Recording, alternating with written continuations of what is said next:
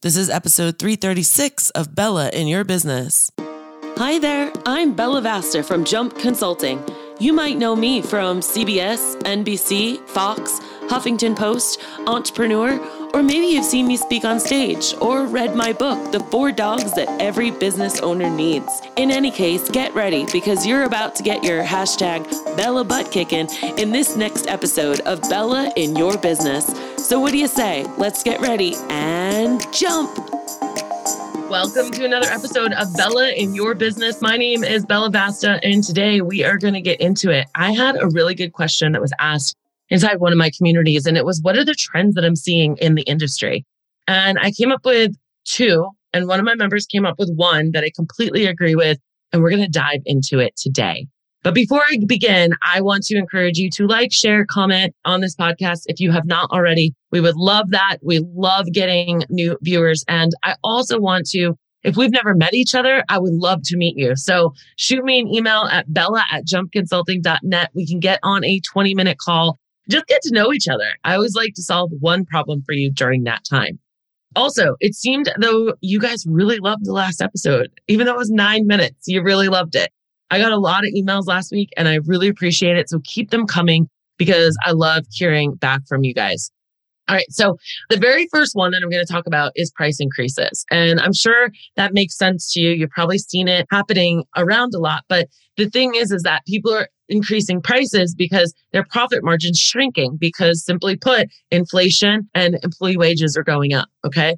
And so that is something that's happening, but I see it happening a lot of different ways. I want to remind you to stand in your power with it. Talk about your unique value proposition and why it's actually a great thing that your prices are increasing. Yeah, I really do mean it. There are ways to position yourself on this. Ways not to position yourself on this is a really long, boring, fluffy email that does not include the so what factor. And that basically is begging people to give you the permission to increase your rates and then overwhelms them with a long menu of all the different rates. Don't do that. Don't do that. In fact, I would argue that you don't really need to send anything at all. Yeah, I mean it. I can show you what I mean if we work together or like you're in the community and I could really go into it, but it's too much to go into the podcast here. The other thing is that when it comes to reducing your costs, a lot of people need to look at their bottom line. They need to look at like, where are you spending money where you're not getting your return on investment? You should get a return on investment on everything. I had one girl that just joined Better Marketing and she was spending almost $1,000 on her Google ads and she had no idea if she was actually making that money back. Ouch. That's something you deserve to know as a business owner. So I want to encourage you to be empowered with that information. Okay. Ask for it.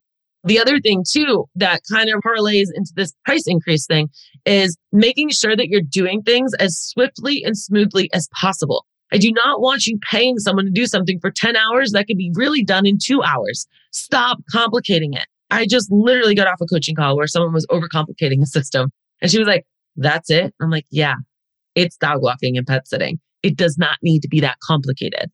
So think about that. And I want you to think about, how does that affect you? And do you feel like that trend is happening with you? The next trend that I see is virtual consultations. Now, I am so proud to say that back in April of 2020, Marcus Sheridan, one of the leading sales coaches in the world, came in and basically broke it down and showed us all how to do virtual consultations. Now, would you believe it if I told you I actually had a lot of clients that are doing virtual consultations and some are actually not even doing consultations? Oh, the blasphemy of that. I know. Don't get scared. Stay with me here. Before you completely reject it, I am going to challenge your thinking like I do all the time. If you are one of those companies that does not pride yourself on the special need cases or the fear cases or the heavy medication cases, right? You're just a dog walker. And I mean that lovingly. And you do not want to try to save the world, right? You want to walk the nice dogs that are well-behaved, that won't rip your dog walker's shoulder out of the socket. Then you can create a system where you almost don't even need it, or you charge a lot for it if the client wants it. Yeah. And you can also set it up so that the first visit is almost like a consultation, but not really. But if you have the right systems and processes and the right questions and the right onboarding for clients, you don't necessarily even need a consultation. let alone you could do a virtual consultation. You actually could be pretty effective, okay? That's one good thing that came out of 2020 is that everybody is very fluent doing this now, where before they were like, oh, I don't want to be on camera. Everyone's on camera now. It's just the way of life, okay? So I want you to consider doing virtual consultations. If you are in our community, just go to the guides and you can see that entire breakdown and the teaching on how to do virtual consultations in your dog walking or pet sitting business. It's phenomenal. And like I said, there's a lot of people in our community that have already done that. They've been doing it, but it's kind of cool to start seeing the rest of the industry catch up, which is typically what happens. We kind of do things and then it kind of starts gaining momentum. Now, the last thing I'm going to say is that Becky and Stephanie brought this up in our community.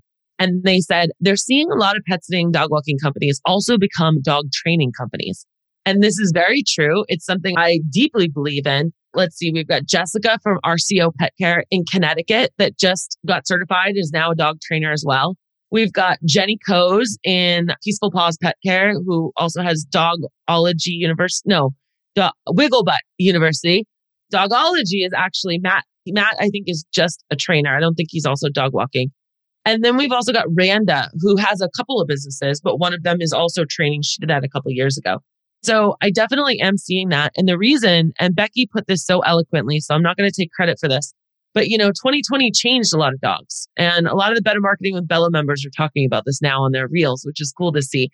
But 2020 changed us all. And the dogs and the humans started really spending a lot of time together. And the humans kind of became codependent on the dogs to the point they don't ever want to leave them alone. And it has caused these adverse bad behaviors that almost need to be untaught. And so it's kind of cool to see these trainers come in and they get established with these pet parents and these dogs, but then they're able to continue their relationship for the duration of the dog's life by being their dog walker as well. And so those are the three trends that I've been seeing and that my community has been seeing. I'm curious if you've been seeing any trends and what they've been. And let me know. I'll shout it out on the next episode. Just email me, bella@jumpconsulting.net. Next week, we're going to actually go into numbers that you need to know in your business. And I want you to stay tuned for this, or if this isn't the most recent episode that's paused, I encourage you to listen to the next episode. There are a lot of numbers that a lot of people just don't know in their business. And I get it. I had to take college algebra 3 times to pass it, guys. I hate numbers. But when it comes to a profit and loss statement, I know those numbers. I do. And I have people that help me with them. But the reason why we're talking about this is because in our community, this is the month of numbers, April. You guys have probably just submitted your personal taxes and before that, your corporate taxes. And it's the month of numbers where we're all kind of thinking about it.